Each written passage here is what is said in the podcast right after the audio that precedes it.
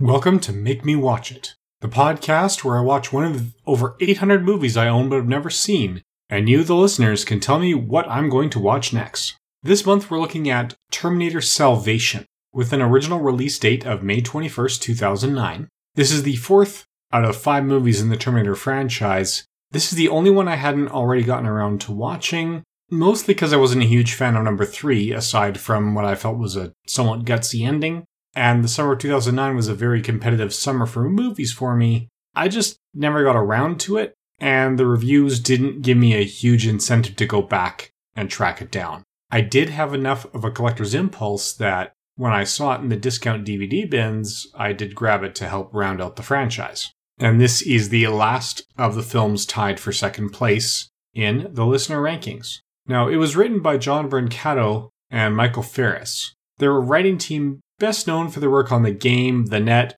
Terminator 3 Rise of the Machines, and Surrogates with Bruce Willis. Possibly their most notorious work is Catwoman. It was directed by McG. He's primarily known as a producer, particularly on Supernatural, Chuck, The OC, and Nikita, but he also has 29 director credits to his name. A lot of those are music videos. In fact, his first directing job that wasn't a music video was as Charlie's Angels, they did the pilot for Fastlane, the Charlie's Angels sequel, some made for TV movies, We Are Marshall, pilot for Chuck, and then Terminator Salvation. His career has continued, including directing the pilot and a subsequent episode of the new Lethal Weapon TV series. His most recent work is a film titled The Babysitter.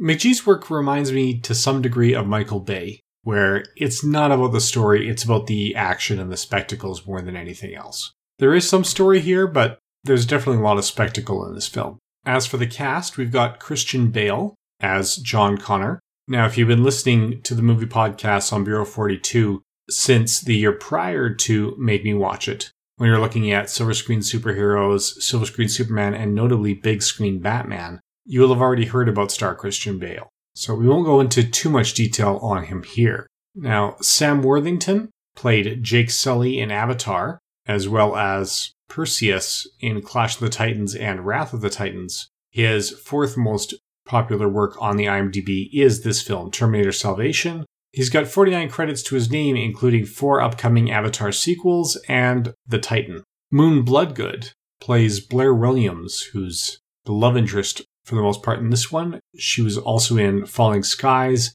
The Sessions, Eight Below, and a few other titles. Now, Helena Bonham Carter is also very well known. She was the Red Queen in Alice in Wonderland, Mrs. Lovett in Sweeney Todd, Marla Singer in Fight Club, or Queen Elizabeth in The King's Speech as some of her 92 credits. For many people, she will be best known forever as Bellatrix Lestrange from the Harry Potter movies. She is closely associated with Tim Burton, as is composer Danny Elfman. Here she plays an employee of the Cyberdyne Corporation who convinces death row inmate Marcus Wright to have his body donated to their science experiments after he is killed by the electric chair on death row. Now, Kyle Reese was played by the late Anton Yelchin, who was about 20 when this was filmed, even though his character was a few years younger than that. He's known for Hearts in Atlantis, Fright Night, and Like Crazy, but he's got to be best known for playing Chekhov in the recent J.J. Abrams reboot of the Star Trek franchise.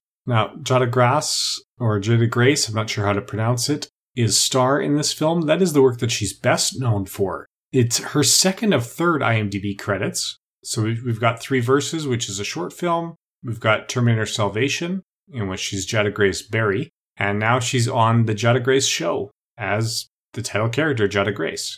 Now that show started in 2012. So with only 12 episodes in her name, I'm betting there's only 12 episodes in the entire series. Bryce Dallas Howard is known for work in Gold, The Help, Black Mirror, and Jurassic World. She's also known to some as Gwen Stacy in Spider Man 3. She was filmed but cut from the last Twilight Saga movie when she played Victoria. She plays Kate Connor, the pregnant wife of John Connor, in this film. Now, she is the daughter of Ron Howard, who has recently taken over the directing duties on the upcoming Star Wars Han Solo film. Now, Common the hip hop artist, is also in this film, playing Barnes. He is best known for Smokin' Aces, Selma, and Wanted, as well as for his musical career. Jane Alexander was Virginia in this. She's got 74 credits to her name, including Kramer vs. Kramer, The Ring, and The Cider House Rules. So she's possibly the most decorated actress in the film. As far as decorated performers go, there's also Michael Ironside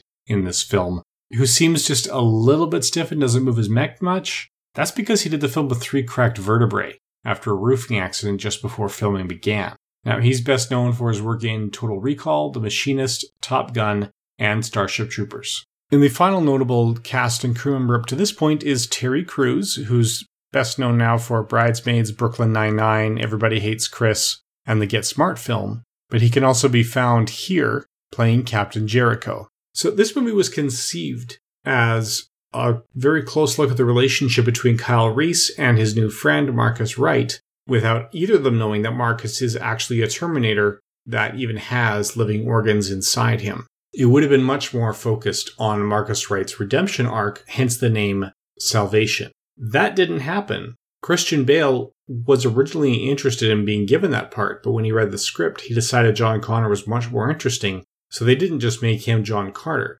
They expanded Connor's roles from something that just lasted the last few minutes to what was really the main character of the film. Unfortunately, it feels almost like they were lacking coherence by doing that. They were giving us John Connor's scenes and showing us more of him, but he wasn't actually doing anything. He does ultimately get stabbed through the chest, and first, Marcus Wright endangers him by pulling out the rail that had impaled him. And second, he donates his own flesh and blood heart as an organ for John Connor to use. So that really would have been about redemption and salvation, but unfortunately just got derailed when the big bankable star, whose presence was expected to drive the box office enough to make it pay for its budget, wanted to play a different part. So the studio insisted on making that part larger. It makes sense, but ultimately what we have really should have had time for another draft because it feels like they're just giving John Connor stuff to do for the sake of getting him stuff to do. And even though he's got small victories, there's really no arc for Connor. The only arc is for Marcus Wright, who barely gets any screen time. Connor's just there going through the motions and not really having an impact on the final outcome of the story.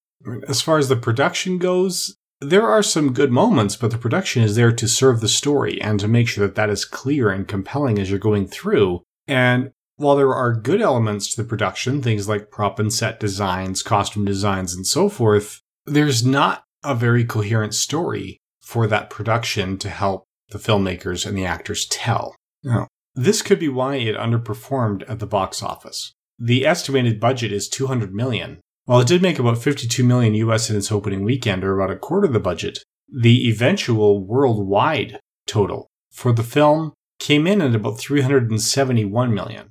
So still shy of that two or three to one we look at. This is thankfully a Warner Brothers film. They don't spend quite as much on advertising as Disney or Pixar do.